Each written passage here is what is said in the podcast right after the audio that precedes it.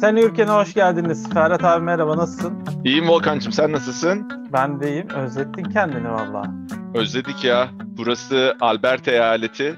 Çok iyi mücadele ediyor Covid'le. Öyle iyi ki Türkiye ile yarışıyor şu an. Ee, yeni bir istatistik belki görmüşsündür Twitter'da. Yani Alberta eyaleti eğer G20 ülkelerinden biri olsaydı sıralaması ne olurdu diye işte Arjantin en kötü, işte e, vaka 100 bin kişideki vaka sayısı oranı. 2 Alberta, 3 Türkiye. Yani ben biraz kişisel aldım bu olayı ama yapacak bir şey yok. Biz uyurken Cuma günü Alberta'da vakalar bir hayli bir şekilde yükseldi tam olarak ne olduğunu aslında şahsen tahmin edebiliyorum. Bu lanet olasıcası spor organizasyonlarının hepsini Kanada'ya yolladılar kaç aydır. Ondan sonra da Kanada'da Alberta'da yok efendim korona vakalarımız arttı vesaire vesaire. Yani yanlışsam yanlışsın da yani sen daha oradasın. Kanada maşallah çok fazla organizasyon ev sahipliği yaptı ama pek hayırlı olmamış gibi gözüküyor. Ya biraz şöyle bence. Şimdi Kanada çok büyük bir ülke olduğu için ve gayri safi milli hasılası da yukarılarda yani ilk onda sıralanan bir ülke olduğu için insanlar belki de şöyle bir algı var yani evet çok gelişmiş ülke işte süper mücadele ediyor falan ama aslında Kanada'nın bu dönemdeki sıkıntıları çok büyük. Şöyle, Amerika ile sınırı tamamen kapattıkları ve Amerika illa çok fazla ticaretleri olduğu için o zaten bir Kanada'yı etkiledi. Onun dışında e, Kanada'daki popülasyonlara baktığın zaman e, oldukça fazla Asya ve Hindistan kökenli etnik gruplar var. Dolayısıyla bunların e, ülkeye girip çıkmaları ile ilgili olarak işte varyantların artması ile ilgili sıkıntılar var. Alberta üzerine gelirsek, benim yaşadığım eyalet üzerine gelirsek, benim yaşadığım eyalet zaten tamamen bir oil and gas eyaleti. Oil and gas eyaleti derken? evet, oil and gas eyaleti derken geleneksel yakıtlar diyelim yani petrol ve doğal gazın e, çok çıktığı bir yer burası ve bütün ekonomi açıkçası petrol ve doğal gaz üzerinde ve bu kaynaklar üzerinden gidiyor. E zaten Covid öncesi dünyada petrol fiyatlarının çakılmasından dolayı Alberta eyaleti çok büyük sıkıntıdaydı. E, bu sıkıntının bir de şöyle bir ek durumu da var. Bir sürü yakıt çıkıyor, bir sürü kaynaktan çıkıyor ve bu kaynakların satılabilmesi için bir yerlere ulaştırılması lazım. Ve işte gerek Amerika hükümeti gerek Kanada hükümetinin bu yenilenebilir enerjiye dönüşle ilgili olarak yaptığı politikalar yüzünden Alberta ürünü de satamaz hale geldi. Dolayısıyla Alberta zaten çok büyük bir ekonomik buhran içerisindeydi daha Covid'e girmeden önce. Bu Covid'le beraber bu buhran arttı. O yüzden de aslında e, biraz işte başkanımız da e, sağa yanaşmış bir popülist başkan olduğu için Alberta'nın başkanı. Dolayısıyla e, nasıl devam edebiliriz? Aman işte ekonomiyi bir şekilde ayakta tutalım, açık dursun mümkün olduğunca diye diye diye diye geldiğimiz nokta şu an itibariyle Kuzey Amerika'da, e, bak sadece Kanada'da demiyorum, tüm Kuzey Amerika'da, Amerika Birleşik Devletleri ve Kanada'daki en yüksek vaka sayısı şu an benim içinde bulunduğum Alberta eyaletinde. Yani 9000 kilometre Türkiye'den gel, öbeğine düş gibi bir, bir durum var yani. Seninki ee, de şans diyorum yani. Benimki de şans. Gerçi iyi gittiler bugüne kadar ya okulları hep açık tuttular ama cuma itibariyle iki hafta okul kapanacak insanlar ya bunun olmasının nedeni bir ekonomiyi biraz canlandırmaya çalışmaları. Bir de bir, burası böyle bir cowboy kültürü, e, biraz daha hafif redneckliğe yakın işte Amerika'daki böyle orta batı diyorlar ya, o, o onlara yakın e, insanların da bulunduğu bir güruh. Şöyle söyleyeyim, 3 hafta önce rodeo yaptılar yani. Bir araya gelip rodeo yaptılar. Ya ondan sonra vaka sayıları niye artıyor? E bu yüzden artıyor. Yani rodeo yaparsan artar yani. Dolayısıyla çok büyük bir eleştiriler var. Tek umudumuz şöyle bir güzelliği var. Cuma günü kapayacaklar 3 hafta. Ama bugün itibariyle 30 yaş üstüne aşıyı açıyorlar. Pazartesi itibariyle de 12 yaş üstüne aşıyı açıyorlar. Dolayısıyla 15 gün 17 gün gibi kapatacaklar. İşte 17 günde eğer 1 milyon kişiyi aşılayabilirlerse yazın daha böyle şey geçmesini bekliyorlar. Daha olumlu geçmesini bekliyorlar. Çünkü petrol ve doğal gazdan gelirler düştüğü için Albert aynı zamanda çok da güzel doğa güzellikleri olan turist alan bir yer. Dolayısıyla turist getirmek istiyorlar. Türkiye'de de yeni duydum ya işte turist turistin gördüğünü aşılayacağız kafası. Burada da aynı şekilde turistler gelmeden bütün aşıları bitirelim. Hatta şeyi bile ertelemediler henüz. Ee, Calgary'nin işte diyorum ya cowboy e, şehridir e, Alberta. Calgary'nin en büyük organizasyonu Calgary, Calgary Stampede diye bir organizasyon var. Yani tüm e, hayvan yetiştiricileri işte atlarıyla geliyorlar. İşte rodeolar var, işte vagon yarışları var falan filan. Böyle tam bir kovboy kültürü. O çok böyle turist çeken bir organizasyon. Ben de iki sene önce gitmiştim.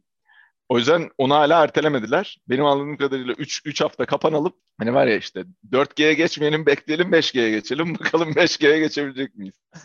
Abi sen yaşadığın yerin adının Kanada değil de kana dolu olduğu konusunda böyle bir araştırma yaptın mı yani tamamen Türkiye'de olanları Kanada'da yaşanıyormuş gibi anlattığın bir sekans var şu anda elimizde.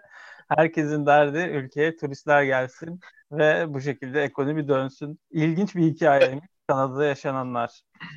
Evet ya para çok önemli. Tüm ekonomiyi döndürmek için herkes paranın peşinde. Paranın peşinde demişken buradan bir geçişle e, ben uyurken Avrupa paranın peşine düşmüş. Nasıl düşmüş onu bir anlatsana ha, Volkan abi. Hakikaten o olaylar neredeyse hani ben uyurken oldu yani. Bir pazar gecesiydi. Ben çok fazla sadece spora odaklanmak istemediğim bir gün olduğu için maçlara yan gözle bakıp Twitter'a da çok fazla bakmıyordum. Şöyle bir haberler gezmeye başladı. Galiba Financial Times ya da The Times falan ya da İngiliz ya da Amerika kaynaklı böyle bir gazeteydi. Anglo-Sakson medyasından gelen bilgiye göre Avrupa'daki bazı kulüpler ayrılacakmış da Süper Ligi kuracaklarmış da UEFA organizasyonlarına gitmeyeceklermiş de filan. Ya ben ye- yemin ediyorum sen de belki şahidisindir. Birlikte de bu aynı sohbeti 20 yıl önce de yapmış olabiliriz. Yemin ediyorum inanmadım ve hani şans bile vermedim. Yine bir dedikodu atmışlar ortaya deyip takip bile etmedim, ilgilenmedim. Fakat gece neler neler dönmüş. Sağ sonra medyadaki arkadaşlarım hikayeyi nasıl karşıladığını hani şu olay olduğunda neredeydin hikayesine döndü neredeyse bu olay bir anda spor medyası içinde de. Sabah dörde kadar takip ediyordum NBA maçını bıraktım filan gibi muhabbetler oldu. Ben inandırıcı bulmadığım için hiçbir şekilde takip etmedim. Ertesi gün çok büyüdüğünden dolayı daha fazla takip etmeye başladım.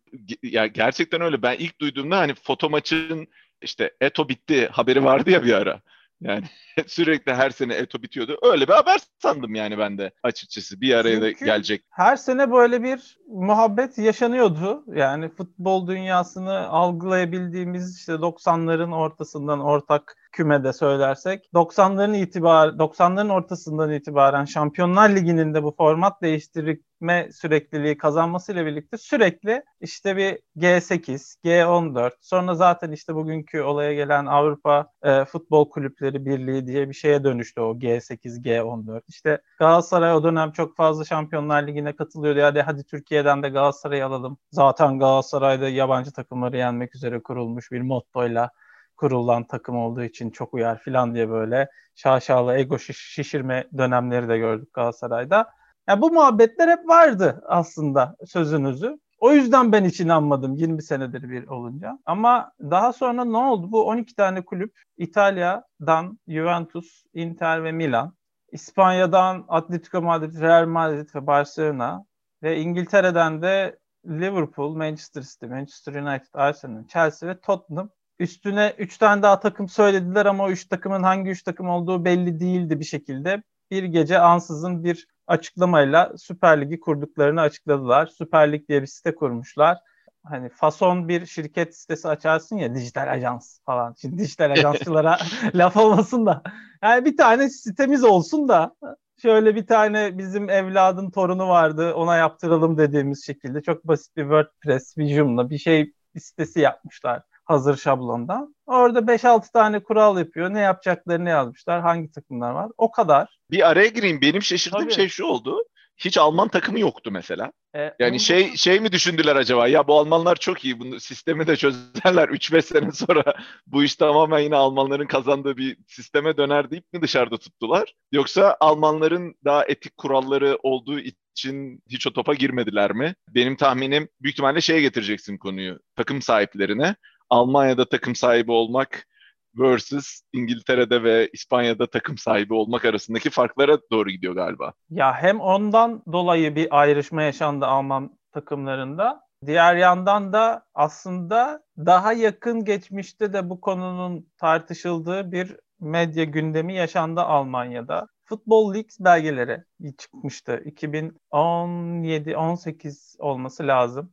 Spiegel dergisi bunları derleyip toplayarak e, bir yayın yaptı. Hem web sitesinde hem dergisinde önemli olanları öne çıkardı. Diğerlerini de e, bir kitap olarak yayınladı. Portekizli bir hacker var. John kod adıyla ismini bilmiyoruz. Joao diyelim biz de kendisine.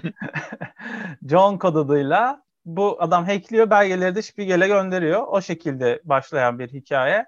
O belgelerin içinde işte menajerlik ilişkilerinde kimin ne kadar nereye para yedirdiği, kimin ne yaptığı, Fiorentina Perez'in birçok e, hikayesi de var bu konuda menajerlik hikayeleri açısından. Ayrıca bu menajerlik ve kulüp yöneticileri hikayelerini araştırırken tabii ki Bayern Münih'in Süper Lig kurmak üzere Bundesliga'dan ayrılacağı ve diğer kulüplerle bir organizasyon içinde olacağı konusu gündeme gelmişti. Rumenige e, bunun organizasyonunda başını çeken isimler arasında yer alıyordu. Yani Avrupa'da herhangi bir organizasyon yani en iyi helva yapanlar yarışması yapısa yapsam bile Almanya organize etmiyorsa onu, içinde Almanya olmuyorsa o Almanya olmadan olmaz. Öyle bir organizasyon bu futbol oyunu da ve tamam İngilizler bu futbol oyununu çok iyi bir şekilde kurumsallaştırdılar ama Almanlar da uluslararası düzeyde mesela rekabet açısından belirleyici bir rol konumundalar şimdi futbol açısından. Hem milli takım hem de kulüp takımları açısından ve hep söz söyleyenler olmuşlar.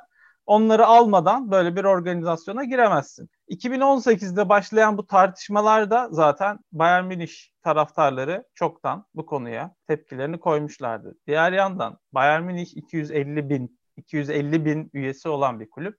Bu 250 bin üyesi ayrıca o kulübün %51'inin de sahibi. O yüzden oradaki başkanların böyle kendi kafalarına göre bir karar alıp ayrılma gibi bir lüksleri yok, bir şansları yok. Diğer %49 da bu arada Bayern Münih'in sadece bir firmanın değil, yanlış hatırlamıyorsam %8.8 gibi 3 tane farklı payda işte Audi'nin, Allianz'ın ve Adidas'ın. Adamlar bütün A harfli Alman markalarını da arkalarına almışlar.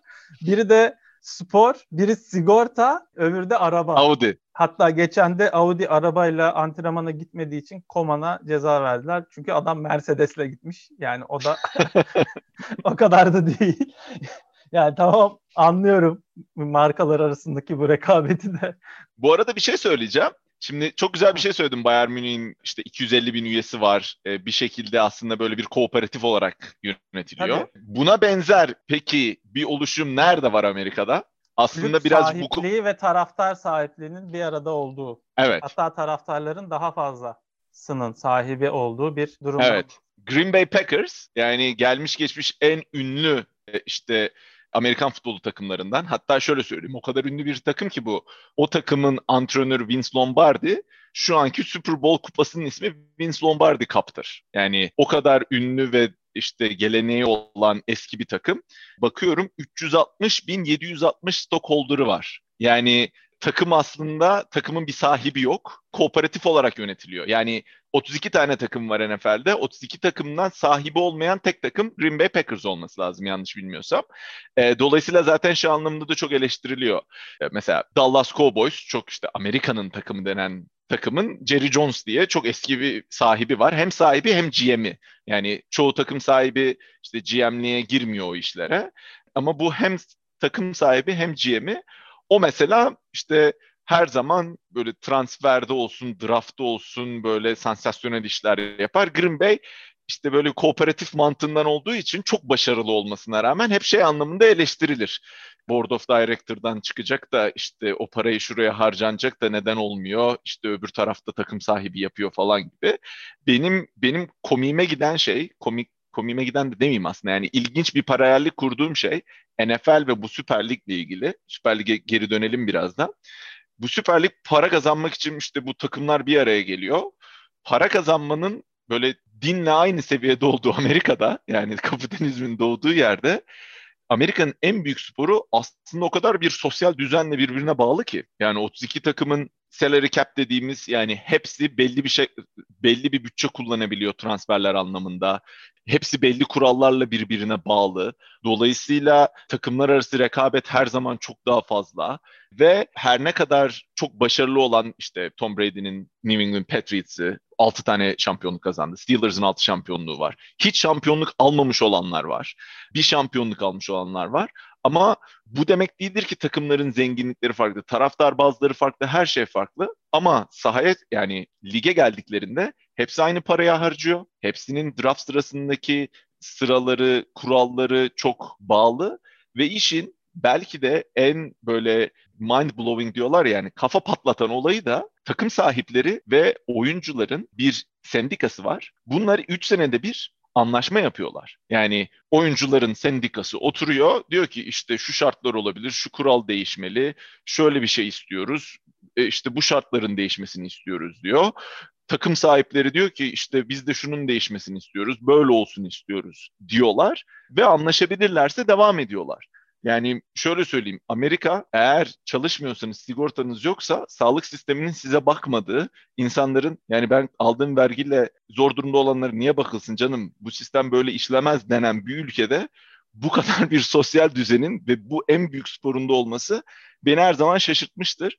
Şimdi bu güruhun içindeki takım sahipleri aynı zamanda Avrupa'da da takım sahipleri. Mesela geçen sene şampiyon olan Tampa Bay Buccaneers'ın sahibi aynı zamanda Manchester United'ın sahibi. Dolayısıyla aslında adam Amerika'da yapamadığı şeyi Avrupa'da yapmaya çalışıyor gibi bir durum var. Onu bir eklemek istedim. Ee, sen Almanya giremiyor Almanya almadan bu iş olmaz demiştin. Oradan devam edelim. Yani Amerika ile de şöyle bağlayabiliriz hızlıca bir şekilde toparlayarak. Son olarak söylemek gerekirse Almanya hakkında. Almanya'nın kulüp yapısından dolayı ve zaten burada devam eden bir tartışmanın olmasından dolayı ayrıca Almanya Bundesliga yönetiminin de buna tamamen karşı olmasından dolayı en baştan biz yokuz dediler. O 12 artı 3 dediğim iki takımda Almanya'dan Dortmund ve Münih, diğeri de Paris Saint Germain'di. Paris Saint Germain'de oyunu en baştan geride bırakanlardan oldu. Çünkü Bein Sports gibi Katarlı bir yayıncı var arkalarında yani şimdi bütün Avrupa'nın bütün liglerini yayınlayan bir kuruşla birlikteyken böyle bir göbek bağı omuz omuza nasıl derseniz o ilişkiyi artık ikisinde sahibi aynı ülke sonuçta. O topa giremediler çünkü işin ucunda esas gerekçe para kazanmak olan ve bunu da genel olarak da yayından yapmak olan bir ligden bahsediyoruz. Ve bu ligin işte yayın gelirinin de işte bu en iyi 3 İtalyan, 3 İspanyol ve 6 e, İngiliz'in diğer 8 ya da 5 artık hangi takımsa o kadar sayıda takımla 20 takımla oluşturacağı ligde en iyiler birbiriyle oynayınca hani sanki NBA'deki gibi daha fazla izlenir. En iyilerin maçları her zaman ilgi çeker. O yüzden daha fazla insan sadece bu maçı izleyeceği için biz daha fazla paraya reklam satarız, daha fazla gelir elde ederiz gibi bir hayal vardı. Aslında olay aynı adamlara maç yaptırıp sözde onların daha fazla izleneceğini düşünerek oraya daha fazla para kanalize etmek ve Real Madrid, Barcelona ve benzeri kulüplerin borçlarını kapatmasını sağlamak. İş sonunda buraya kadar geldi aslında. Bunu nereden anlıyoruz? Bu 3,5 milyar dolarlık bir finansmanla JP Morgan'ın desteklediği bir organizasyon kulüpler başlangıç olarak böyle bir parayla başlıyorlar ve Real Madrid de diyor ki biz bu kapalı organizasyon içinde hiç küme düşmeyeceğiz, hiç işte şampiyon olan başka bir organizasyona gitmeyecek ama elde ettiğimiz gelirden sizden oyuncu alınca siz de zenginleşeceksiniz. O yüzden hadi buna evet diyelim gibi böyle bir kendi organizasyonunu insanlara sevdirmeye çalıştı. Bu yemedi. Bu yemez çünkü. Şu anda zaten bu yaşanıyor aslında bakarsan. 3 milyar dolara satmıştı Premier Lig yayın haklarını Çin'in de sayesinde bu arada. Sky öyle bir para verdikten sonra Cenk Tosun niye yeri bu 4,5 milyon euroya gitti? O zaman anlarsınız. Çünkü 2015-2016'da öyle bir para gelmeye başladı ki Everton'a. Everton için 24,5 milyon euro Beşiktaş'a vermişim ya da işte başka bir takıma vermişim fark etmez diyebileceği kadar az bir para haline dönüştü. Çünkü onlar için paranın değeri azaldı. Şimdi bu kapalı olması öngörülen lig aslında tam da Amerikan sporunun uyguladığı lig sistemi. Bu da demin dediğin Amerikalı başkanların belki de önerisiyle, yönetimiyle. Çünkü bir yandan da sporu öyle yönetmeyi bilmişler. Avrupa'da da bunu uygulayabiliriz düşüncesiyle bir lig oluşturalım ve Şampiyonlar Ligi'ne katılmayalım ama biz kendi maçlarımızı oynayalım şeklinde planlanmış. Bence sadece kafada tasarı olarak ve sadece gösteriş olsun diye lise bir öğrencisinin bile yapabileceği bir web siteyle lansmanı yapılmış bir organizasyon haline geldi sonunda. Bu da gerçekleşmedi. Niye gerçekleşmedi? Birincisi UEFA'nın organizasyonuna katılmayacağım. Ben gidip kendi organizasyonumu yapacağım hafta içinde oynayacağım maçlar UEFA maçları olmayacak demek bütün UEFA'yı karşına almak demek. UEFA organizasyonlarına karşı olman demek, Şampiyonlar Ligi'ne katılmayacağını söylemek, diğer yandan ligindeki rekabetçi ortamı da etkileyecek demek. Sen Şampiyonlar Ligi'ne kalmayacaksan belki birinci olmayı da umursamayacaksın. İkinci olamayacaksan da B takımına çıkacaksın ve belki diğer maçta daha fazla, diğer ligde daha fazla para kazanacağın için işte Agüero'nu, Gabriel Jesus'unu, Sterling'ini oraya saklayacaksın. Bunu istemediler. Bu olmaz. Bu muhtemelen yaşanacak senaryo buydu çünkü. Bunun yerel liglere ve Avrupa kıtasının organizasyonu olan futbola bir sırt dönüş olduğu görüşünde. Hem fikir olundu taraftarlar ve UEFA'nın da bakış açısı açısından ve büyük bir tepki gösterildi. Hayır ayrılamazsınız, ayrılırsanız yaptırımlarımız olur, futbolcularınız bizim organizasyonumuzda oynamazsanız milli takımlarına gidemez gibi gibi gibi hukuki tartışmalara varacak kadar res çekmelere filan döndü olay aslında bir yandan.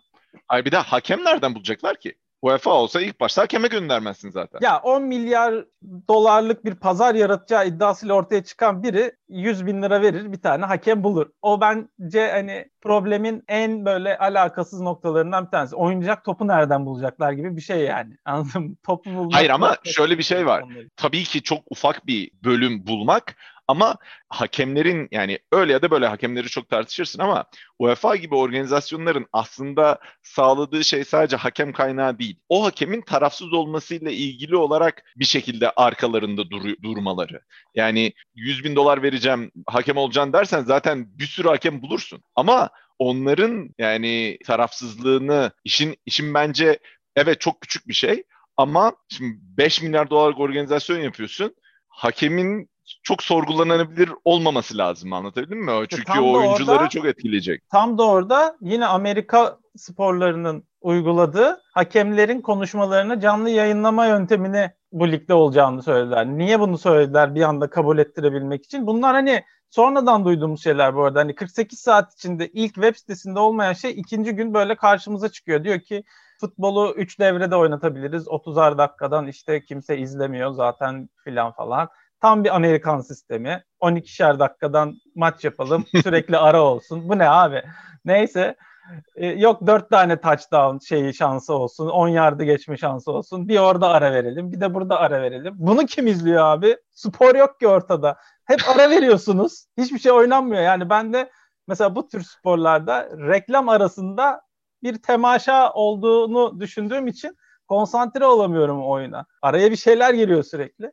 Ya futbolda da 30'ar dakikada sürekli bir şey olursa canı sıkılıyor insanın. Yaz zamanlarında 20. dakikada su içme molası verdiğinde bile oyunun temposu düşer. Oynayamazsın. 30'ar dakikada bir şey değil. Bu futbol hani motorunun ısındığı zaman daha iyi performans gösterebildiğin, kasların açıldığı zaman daha iyi oynayabildiğin bir şey. O yüzden 45 dakika anca yetiyor bir devreye. Tabii ki bunun içine sinematik yaklaşımı da ekleyebiliriz. Bir insanın odaklanması 90 dakikadır vesairesinden. Neyse ne diyorduk? Amerikanlaştırma kuralları da bu şekilde değiştirerek yapma niyetindeydi. Olmadı, tutmadı.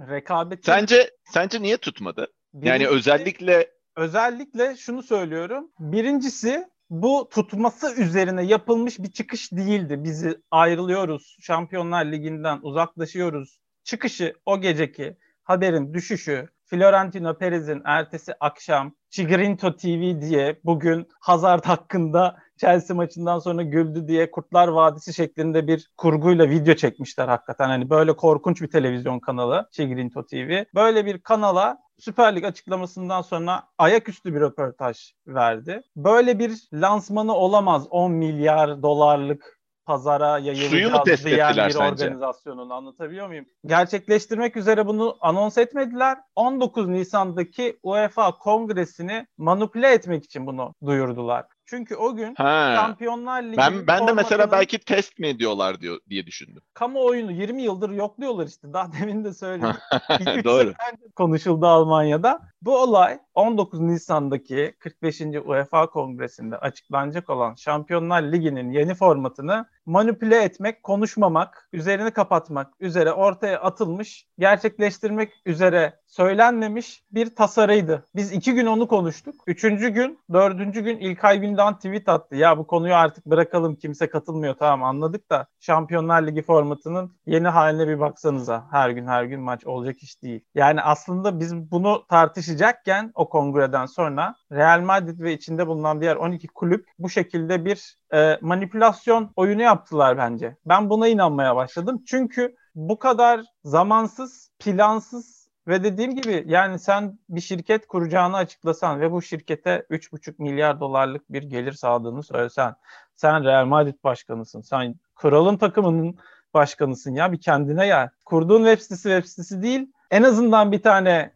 şöyle Zoom'da tek başına bir video çek, bir şey yap, bir kurgu yaptır, bir video çektir, biz geliyoruz de. Anlatabiliyor muyum? O kadar param var. 400 milyar dolar alacağım diyorsun sene başına. Ya onun 100 dolarıyla yaptırırsın bu dediklerimi ya.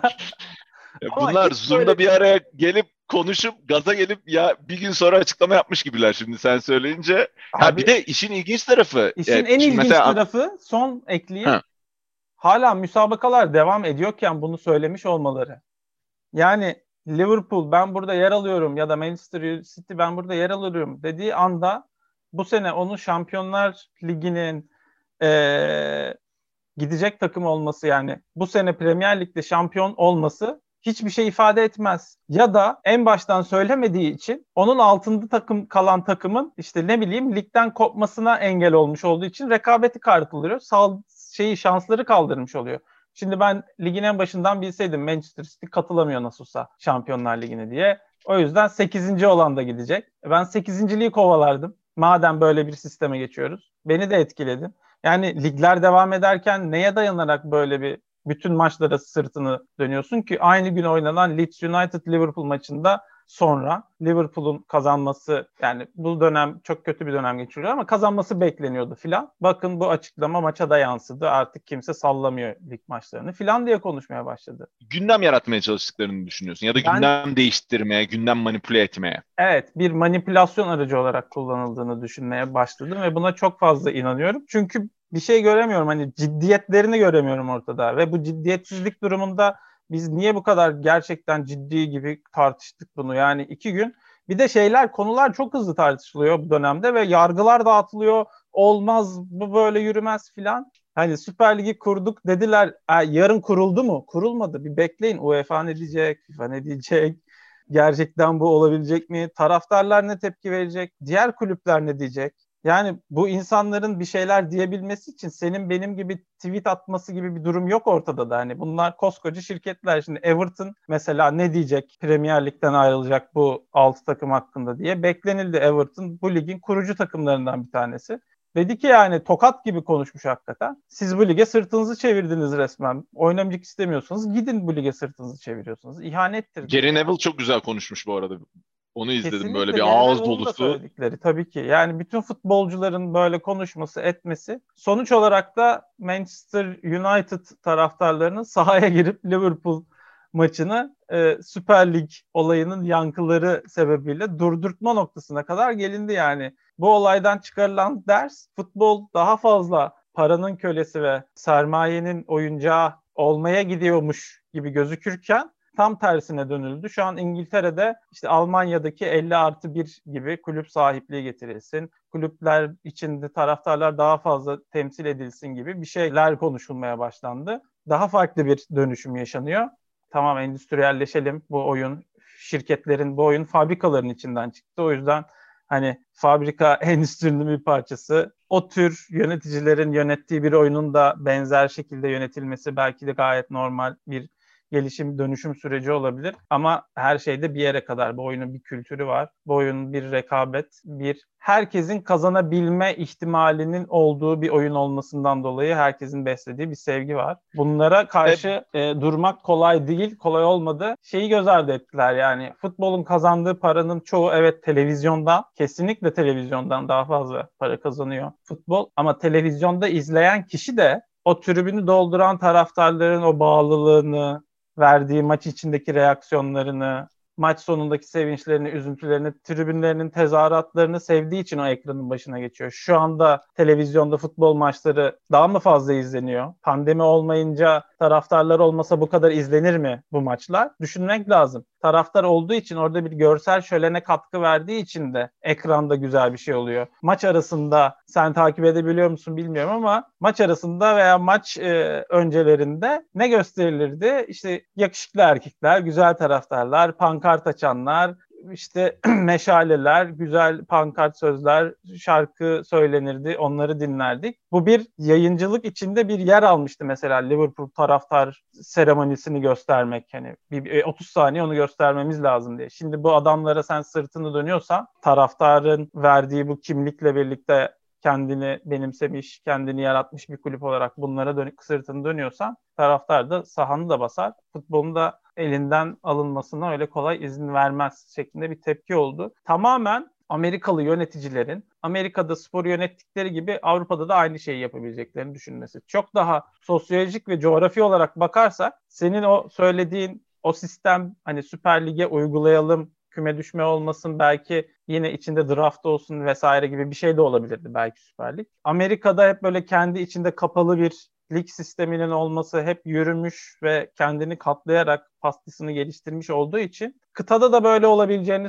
düşündü belki Amerikalı yöneticiler. Şimdi hala İspanyollar bunun başını çekiyor ama bu fikir olarak bir Amerikanizasyon yani JP Morgan parayı veriyor. Hikayeler oradan geliyor. Şöyle diyeceğim. Amerika sistemi tek bir kıta içinde ve zaten birlikte kurulmuş hani insanların birlikte kurduğu bir kıta olarak hayatına başlamış ve kurduğu birçok organizasyonda hani tek bir kıta olduğu için kendi içindeki ekonomiyi korumak üzere kurulmuş olan bir ekonomi olarak bakıyorum ben Amerikan Basketbol Ligi'ne mesela. Tamam en alttaki gün geliyor 3 yıl sonra en iyi takım haline gelebilecek bir sistemde olduğu için bu eşitlikçi bir sistem olarak durabilir.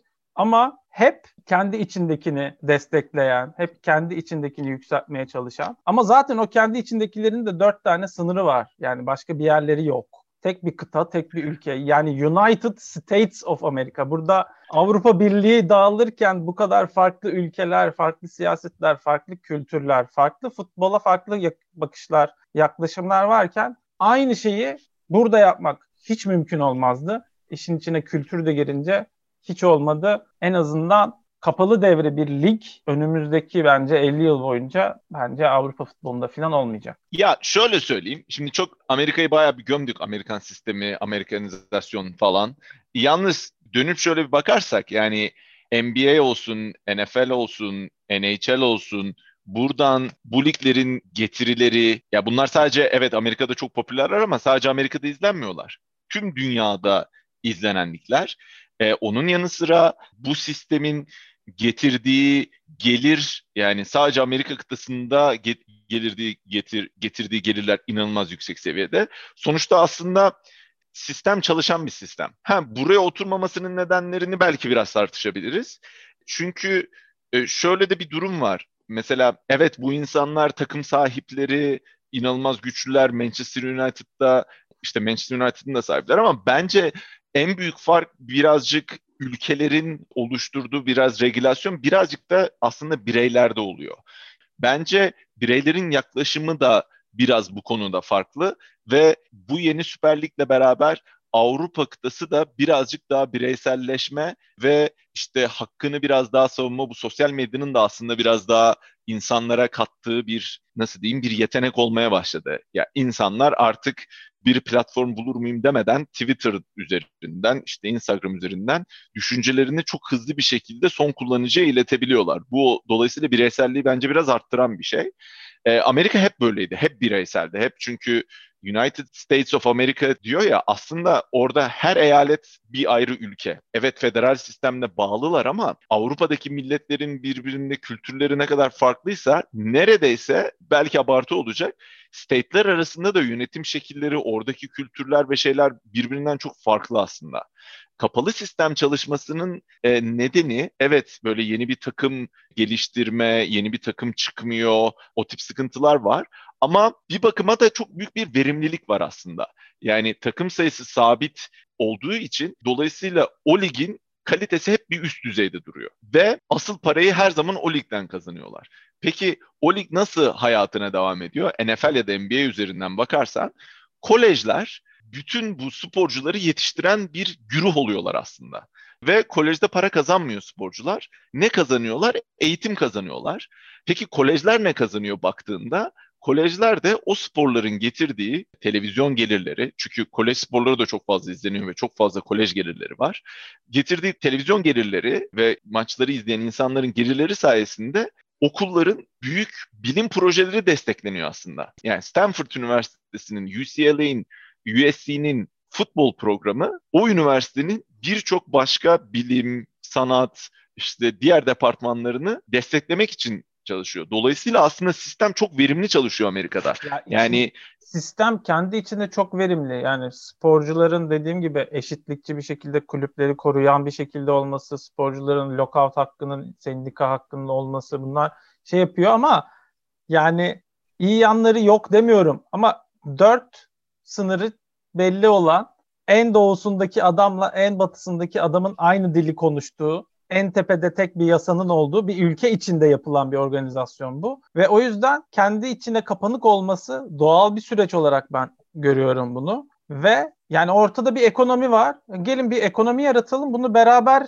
bir şekilde büyütelim, daha da büyütelim, daha da büyütelim ve daha da büyüterek tüm ülkeye yayalım, tüm kıtaya yayalım. Şimdi kıta da olduğu için artık hani tam bir kıta diyemeyiz ABD için ama bir kıta kadar büyük olduğu için coğrafi olarak aynı kafada e, Avrupa'da aynı büyük kıta işte tamam hadi burada da yapalım gibi bir şey olmayı mı düşündüler? Hani böyle basit düşünmemişlerdir ama uygulamak istedikleri şey, uygulamayı istedikleri yer buna uygun değil. Evet ama bu demek değildir ki aslında uygulanamaz. Yani birazcık e, belki seni orada farklı düşünüyorum. Şu anlamda bu süreç kötü yönetildi ve kötü çıktı. Ama optimist olarak düşünürsem yani bu sistemi nasıl tutturabilirlerdi Avrupa'ya? Yani bir yandan da şöyle bir gerçek var.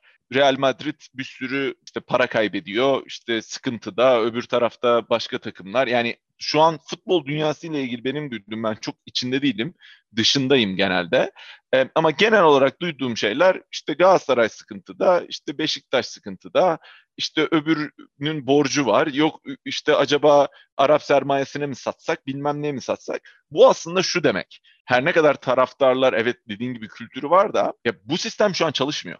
Öyle ya da böyle çalışmıyor. Bunun bir aslında biraz böyle bakmak lazım. Bunun bir revizyona ihtiyacı var. Çünkü bu giden paralar ülkedeki insanların paraları. Galatasaray 1 milyar bilmem ne gerideyse işte Real Madrid şu kadar para gerideyse bu para işte zenginler birleşip içine koymuyorlar. Bunu hepimiz biliyoruz yani. Ya bu bir şekilde hükümetlerin vergileriyle bizden çıkıyor ya bir başka şekilde. Dolayısıyla o vergilerle biz fund ediyoruz onları ve dolayısıyla geri dönüşünü de almıyoruz. Doğru bu, noktaya bu konuda ne diyeceksin?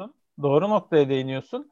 Ama şu anda içindeki sistemin batmış olmasının sebebi sistemin kötü olduğunu, tamamen kötü olduğunu göstermez. Kötü yönetildiğini gösterir kesinlikle. Çünkü Florentino Perez örneğinden gidelim. Adam diyor ki bizim işte 400 milyon euro borcumuz var. İlk senede şu kadar bilmem ne yaptık filan. Adamın transferlerine bakıyorsun. 110 milyon euro Eden Hazard almışsın. 60 milyon euro Jovic almışsın. İki maç filan oynadı. Kiralık gönderdiler gelir gelmez bu arada aynı adamı bu dakika, alımları yaparken kimse engellemiyor abi. İşte, o zaman ha. bu sistem çalışmıyor demektir. Hayır sistem çalışmıyor değil. Sistem şöyle çalışmıyor demektir. Sistem yalakalık yaptığı için Real Madrid olmazsa ben olmam diye düşündüğü için çalışmamazlık şu anda gösteriyor. Hani meme yapmış diyeceğim artık orası bir.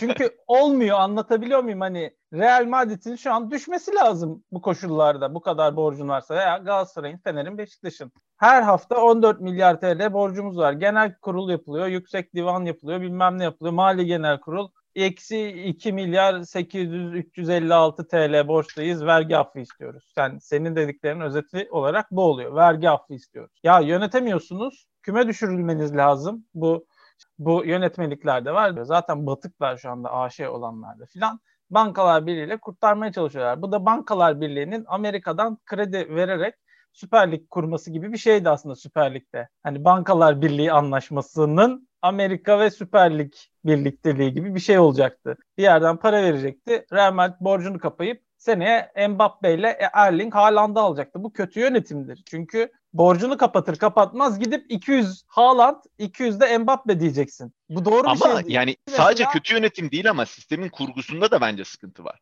Çünkü e, birinci lig takımlarına bakıyoruz. Üç, yani üçüncü, ikinci lig takımlarına da bak abi. Herkes bir üst lige çıkıp daha çok paralar harcayıp yani ne için yapıyorsun? Finansal sağlık konusunda insanları teşvik eden bir şey yok ki. Kulüpleri teşvik eden bir şey yok ki. Ya bu Mesela şey. o yüzden şey. ünü, e, ama işte sonucu bu olacak. Yani şöyle bir hayal oluyor bence. E, biraz yapıdaki, kurgudaki sıkıntı o. Ve tüm Avrupa özelinde, Türkiye özelinde de biraz değişmesi gereken e, vatandaşların, bireyin biraz daha görev alması gereken şey de, şey de bu. Yani biraz romantizme takılıyoruz işte. Biz Liverpool taraftarıyız, 100 seneliyiz, bilmem neyiz. Tamam güzel Evet o sistem o zaman çalışıyordu ve o dönemin takımları o şehirlere katkı yapıyorlardı. Yani Liverpool sayesinde Liverpool'a yani İngiltere'ye gitsen Liverpool'a gidip ziyaret etmezsin abi Liverpool futbol takımı olmasa. Anlatabildim mi? Çok süper bir yer değil Manchester mesela. Gittim ben Manchester'a. Ama mesela Trabzon çok güzel bir yer. Trabzon sporun bu kadar büyük olması Trabzon'u o kadar küçük sanayisi çok limitli olan bir şehrin hala çok büyük şehir olarak görünmesi, ben Trabzon'da da yaşamış biri olarak söylüyorum, tamamen o takımdan kaynaklıdır. Ama vatandaş olarak bireylerin şu değerlendirmeyi yapmaları lazım artık. Bu takım benim yaşadığım yere ne veriyor ne benden ne alıyor. Aldıkları verdiklerinden fazlaysa zaten bayrağı çekip dur demek lazım. Bunun Süper Lig'e kadar çıkmasına da gerek yoktu bence. Yani bu Süper Lig'e çıktı herkes böyle bir bir uyanış yaptı. Aa bunlar çok aç gözlü falan da e dediğin gibi bu yıllardır giden bir düzen var. Bu paralar batıyor, bu takımlar batıyor. İşte feda diyorlar, bilmem ne diyorlar. Ya şunu kimse düşünmüyor. Her ülkenin belli derdi var. Spor konusunda derdi var, sağlık konusunda derdi var, o konuda derdi var, bu konuda derdi var. Bu verilen ve batırılan paralar, oynatılmayan adamlara giden kaynak, bu kaynak hepimizin kaynağı ya. O kaynakla ne yapılabilirdi? İşte ihtiyacı olanlara sağlık hizmeti mi verilecekti? Yani birazcık da bizim bireyler olarak bu konuda biraz daha aktif rol almamız lazım. Çünkü şöyle bir gerçek de var artık dünyada şu bitti yani biz hükümetten bekleyelim onlar işte yapsınlar iktidarlar bu değil. Sen bir şey ittireceksin artık. O gücün var, o iletişimin var ve senden duyduğunu hayata geçirmeye yönelik sana yakın olan liderleri seçeceksin ve o şekilde onları değiştireceksin. Ya Amerikan sistemini ben şu an övüyor gibi gözüküyorum ama özeli şu çok bireyselci bir kültürden geldiği için kimse o takımın o paralarını fütursuzca harcamasına izin vermiyor. Evet çok zenginler işte o paralar veriyor ama bir cap'ta kalıyor. Sendikaları var. Yani mesela bu sene Amerikan Futbolu Ligi bir maç daha fazla oynayacak. Playoff'a iki takım daha eklediler. Bunu sahipler istiyordu. Çünkü e, ne oluyor? İşte daha çok gelir, daha çok maç daha çok gelir. Ama oyuncular karşı çıkıyordu. Çünkü oyuncular da diyor ki arkadaş yani bu öyle ben kafamı vuruyorum. 100 kilo adamın önüne vücudumu atıyorum. Yani bir, bir, bir maç daha fazla demek benim yıpranma payımı daha fazla arttırıyor demek. Bir şekilde orta yol buldular. Ve dediğim gibi şeyi de değiştirmiyorlar. Mümkün olduğunca da verimliliği tutmaya çalışıyorlar. Bir sıkıntı olduğunda da mesela şöyle bir örnek vereyim.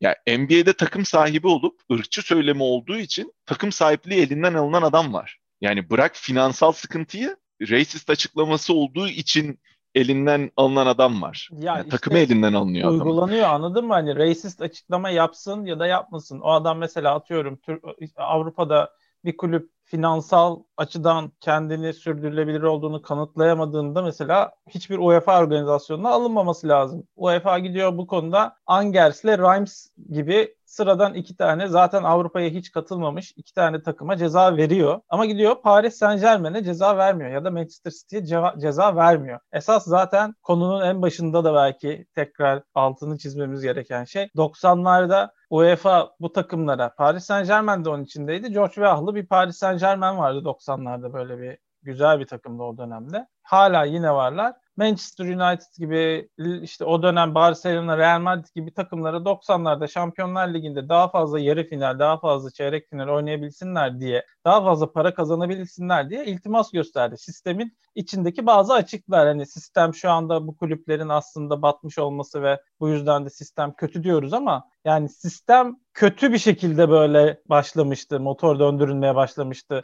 bu kulüplerin de Abi artık ilerlemiyor. İlerlemiyor. Yani dra- ha, ilerlemiyor. Mesela orası, orada orada hiçbir şey demiyorum. Hani o kulüplerin nasıl gelir elde edeceği, ne yapacağı vesairesi belki UEFA işte o uygulamaya çalışacaktı FFP'yi mesela Financial Fair Play finansal adil yönetim diyelim hadi bakalım finansal eşitlik kuralları. Onları uygulasaydı yani Amerika'da mesela çeşitli etik kurallar uygulanmış. Irkçılığa başkanı atmışlar. Burada da yönetimsel kurallar uygulansaydı aslında Real Madrid çoktan UEFA'ya katılamayacaktı. Bazı oyuncuları satacaktı. Ekonomik kendi içinde gidecekti. 400 milyon değil de 40 milyon borcu olacaktı ve o şekilde devam edecekti. UEFA buna engel oldu. Kulüplerde Evet ama mesela şöyle bir sıkıntı da var abi. Draft ta- tarzında yani yeni oyuncuları alttan getirecek yani ya mesela abi draft tarzı diyorsun ama ya draft yine tek bir ülke olmasından kaynaklanıyor. Burada bir draft tarzı bir şey yapmak gibi bir şey mümkün değil.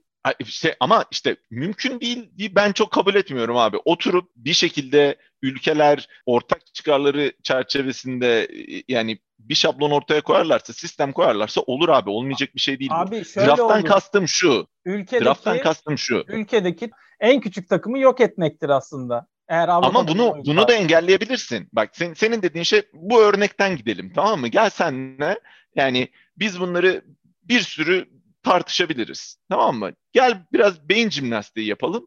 Nasıl değişik bir sistem kurabiliriz? Biraz onu konuşalım. Mesela draft'ın güzel tarafı ne? Yani bu da design'da bir hemen kimya mühendisi olarak konuşayım. Design kurduğun zaman şuna bakarsın. Yani çalışan iyi olan özellikler nelerdir? İşte sıkıntıları nelerdir? Sıkıntıları nasıl işte riskler nelerdir? Riskleri nasıl mitigate ederiz, sınırlandırırız? Ee, öbür tarafta güçlü olan özellikleri nasıl daha güçlü kırarız? Bu sistemi nasıl oturtturabiliriz? Oturur mu, oturmaz mı? Yani buna bakmadan mümkün değil demek benim çok kafama yatmayan bir şey. Draft'ın şöyle bir özelliği var. NFL özelinde söyleyeyim. NBA biraz daha farklı. NBA yani yurt dışından da alıyorsun, e, ülke içinden de alıyorsun. Gerçi onun da benzer özelliği var. Sadece e, ben ilk draft'ı izlediğimde şöyle düşünüyordum. İşte en kötü takım en iyi e, potansiyel olan oyuncuyu alıyor. Ha ne kadar güzel dengeleniyor. Aslında sadece o değil. Draft'tan aldığın oyuncuya verdiğin para da az oluyor. 5 sene boyunca o draft oyuncusunu limitli bir paraya yapıyorsun ve seçtiğin e, dereceye göre işte yani birinci tur birinci sıradan seçtiğin adama o 5 seneliğinde nispeten daha çok para veriyorsun. Üçüncü, beşinci, yedinci turda seçtiğin adama daha az para veriyorsun. Bu neye yol açıyor? Mesela bu sene draftta birinci sıradan biraz NFL'den de bahsetmiş olalım.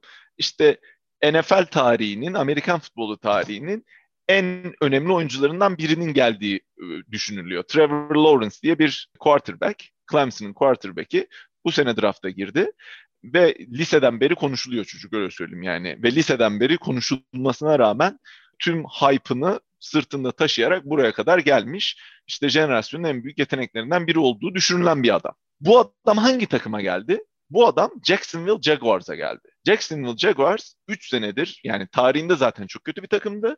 Ee, geçen sene ligin sonundaydı.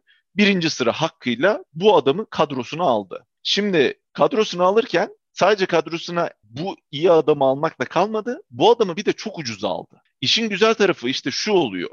Onun altında işte New York Jets işte ikinci sıradan aldı. Arada da bu draft hakları için de trade'ler de yapılıyor. Yani sen aslında her sene bir takıma diyorsun ki çok iyi bir sezon geçirmedin, kötü bir sezon geçirdin. Çok iyi bir oyuncuyu çok ucuza alacaksın. İstersen bunu yapabilirsin, istersen bu hakkını satıp başka iyi oyuncular alıp stratejini ona göre de değiştirebilirsin. Takımlara bu opsiyonu veriyorsun. Yani şöyle düşün. Ligde düşme var şu an. Düşen takım ne oluyor? Bir alt lige giriyor. Bir üst ligde yaşamak için zaten dünyasını sattıysa ikinci ligde de tutunamıyor. Üçe gidiyor, kayboluyor, yönetim değişiyor falan filan. O sırada giden paralar, o sırada giden kaynaklar, o sırada zayi olan yetenekler zayi olduğuyla kalıyor. Ama buna benzer bir sistemi sen evet bizim Türkiye'de 20 tane takımımız olacak. Şu şu takımlar. Diğer bütün alt ligler bunlarla işte draft usulü oyuncularını verecekler. Bu 20 takımlı ligde düşme olmayacak. İşte playofflar olacak. Başka bir şekilde düzeni şey yapacaksın. Ve bu liglerden aldığın bu ligdeki her takımın belli bir salary şey olacak. Avrupa'nın belli bir ligi olacak. Buna göre transfer edebilecekler. Hepsi belli olacak.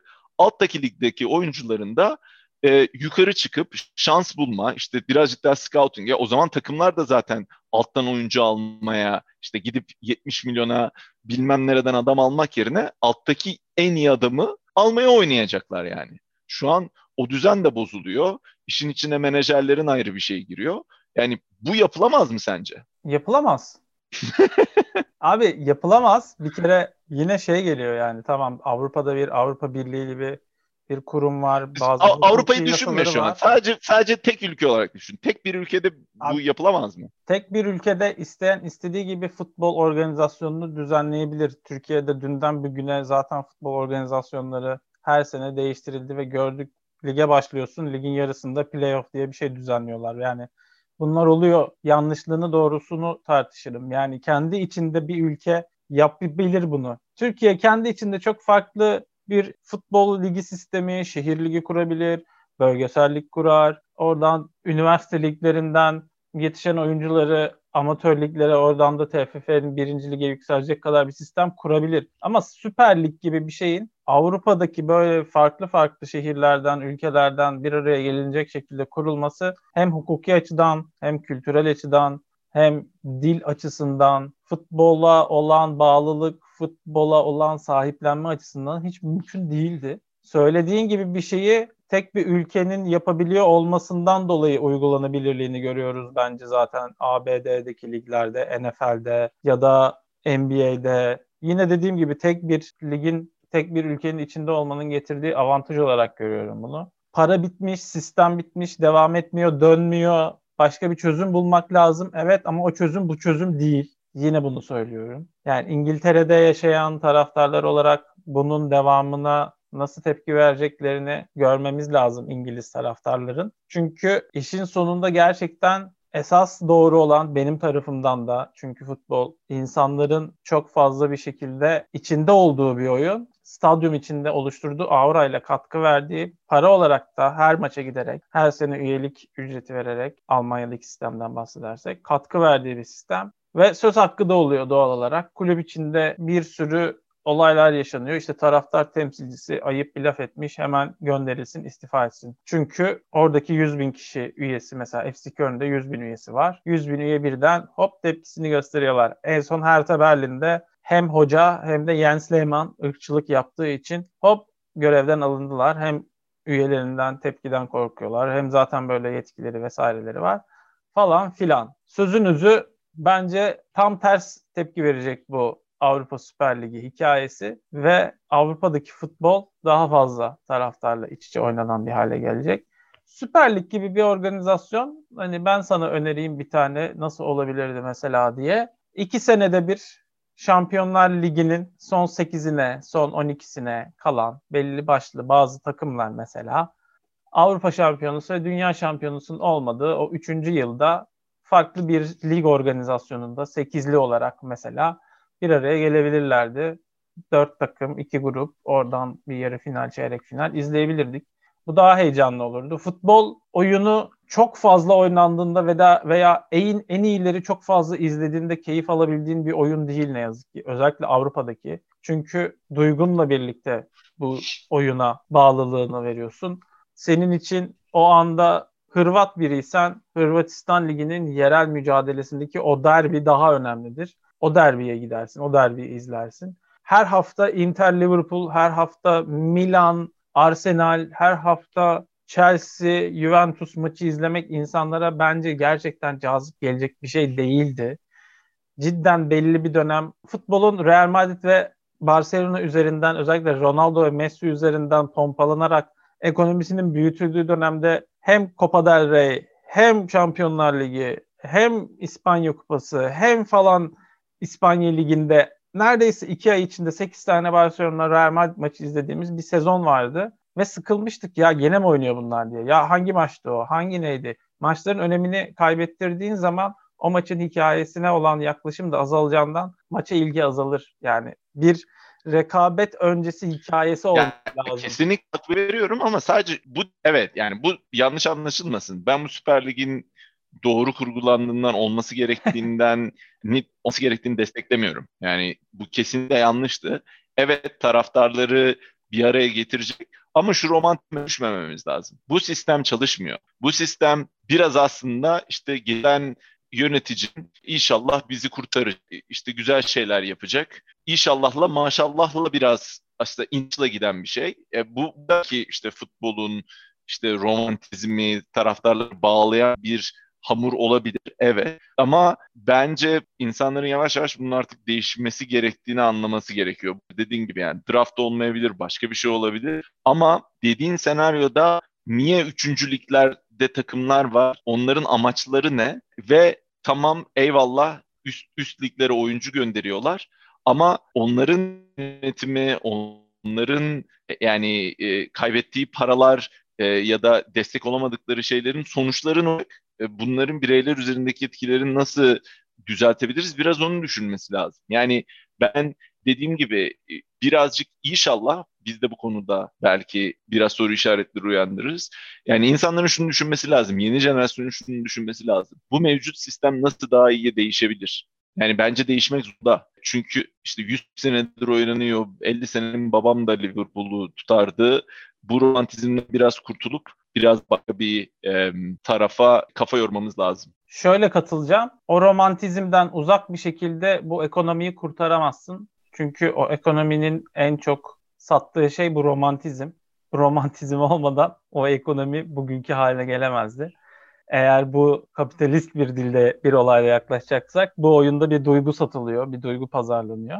İkinci ligin, üçüncü ligin de başka duygusu haline getirilebilirdi, yaratılabilirdi mesela atıyorum. İşte Adana derbileri üzerinden bir ilgi, bir market yaratabilirdi Türkiye Futbol Federasyonu. Hani onlar niye var? Onlar ekonomik olarak nasıl kendilerini düze, düzgün bir şekilde tutacaklar. İşte bütün takımlar Amerika'da işte ekonomik olarak üniversitelere destek oluyor vesaire. O ekonominin farklı bir yeni var dedik. E, burada kurulmuş düzeninde farklı bir sahiki var. Burada da o şekilde olmuyor da o ligi pazarlayarak, o ligi daha fazla öne çıkararak, o ligin değerini arttırarak yapabiliyorsun. E, sistemin içinde bunu yapmak da mümkün. Çünkü aslında oldukça da özgür bir sistem bu açıdan yaklaştığında işte dernek olarak kurulan da var, şirket olarak kurulan da var. Bir arada var olabiliyor bu sistemde bu ikisi. Bu ikisinin mücadelesi ne kadar eşittir değildir yine tartışılır. Ama bir özgürlük alanı var. Neden şimdi üçüncülük takımı var? Yani yereldeki insanın spora ve futbola olan sevgisi, aşkı, tutkusu sürekliliğini devam ettirsin diye en basit düşünceyle bunu söyleriz.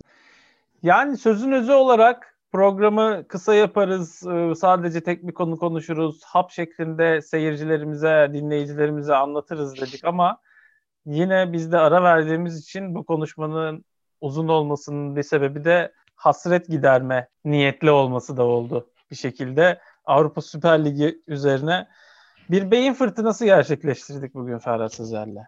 Bence olmaz diyorum son olarak. Evet. Bunu söylüyorum yani. Sen ne diyorsun olarak? ben olurun olmazının e, oturup tartılması gerektiğini inanıyorum. Olmaz demektense. Agnostik An- yaklaşayım olaya. Anladım. Ben daha bir Yılmaz Erdoğan vari gördüm. Hani senin beni sevebilme ihtimalini sevdim der gibi.